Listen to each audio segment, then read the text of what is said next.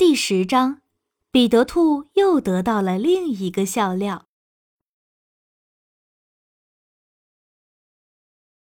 太阳刚刚升起，狐狸雷迪就沿着寂静小路来到了绿草地。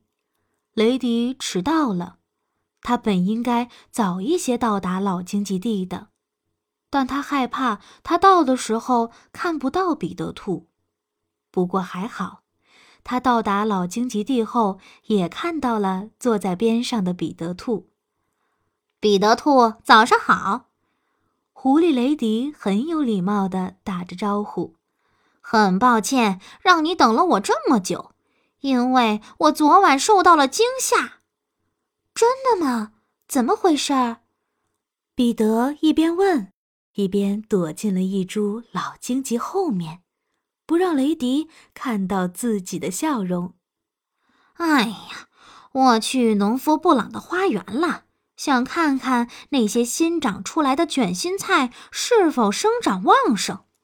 但是我在那里看到了一个可怕的怪物，我被吓到了，所以直到早上太阳升起的时候，我才敢出门。我们要去那片卷心菜地了。彼得，你准备好了吗？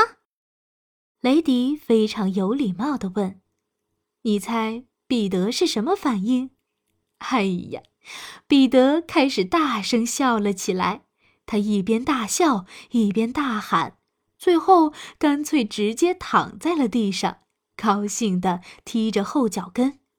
但他始终躲在那株老荆棘后面，不让雷迪看到他。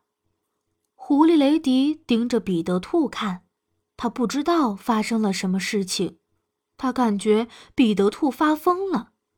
彼得兔在那边笑得死去活来，他丝毫不知道哪里好笑。最终，彼得兔不笑了，他坐直了身子。那个，那个怪物捉到你了吗，狐狸雷迪？他一边擦着眼睛，一边问着。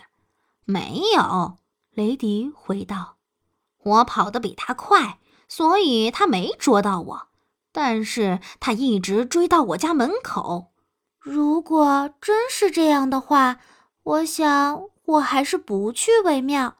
你看，我比你跑得慢，雷迪，那个怪物可能会把我捉住的。”彼得很严肃地说。另外，他又补充道。我已经美美的吃了一顿卷心菜了，它们的确很可口。什么？雷迪大声喊道。“是的。”彼得兔继续说道，“我实在等不到今天早上了，所以我昨晚早早的起来了。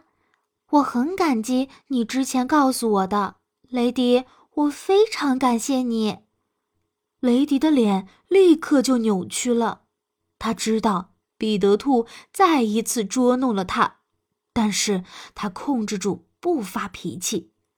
他一边露出微笑，一边说道：“哎呀，没什么大不了的，彼得，不用放在心上。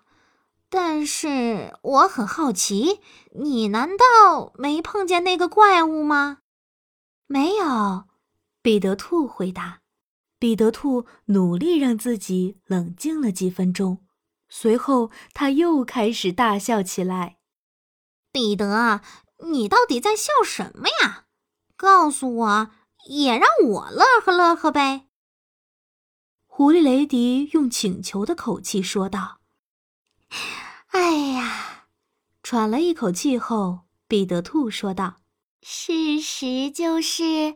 农夫布朗儿子的那顶旧草帽恰到你了，而我就在那草帽下面。狐狸雷迪彻底明白过来了，彼得兔又把他耍了。发出一声愤怒的鼻息声后，他猛地朝着老荆棘后面的彼得兔扑去。彼得兔也时刻保持着警惕。他看到雷迪朝自己扑来，立刻沿着一条特别狭窄的小路穿过了老荆棘地。雷迪在后面追着，但是荆棘撕破了他的外套，把他的脸划伤了，他的脚还踩到了一根刺。最后，他只好放弃，穿着被撕裂的外套，流着血，生气地朝家走去。在离开老荆棘地的时候，他还能听见彼得兔的笑声呢。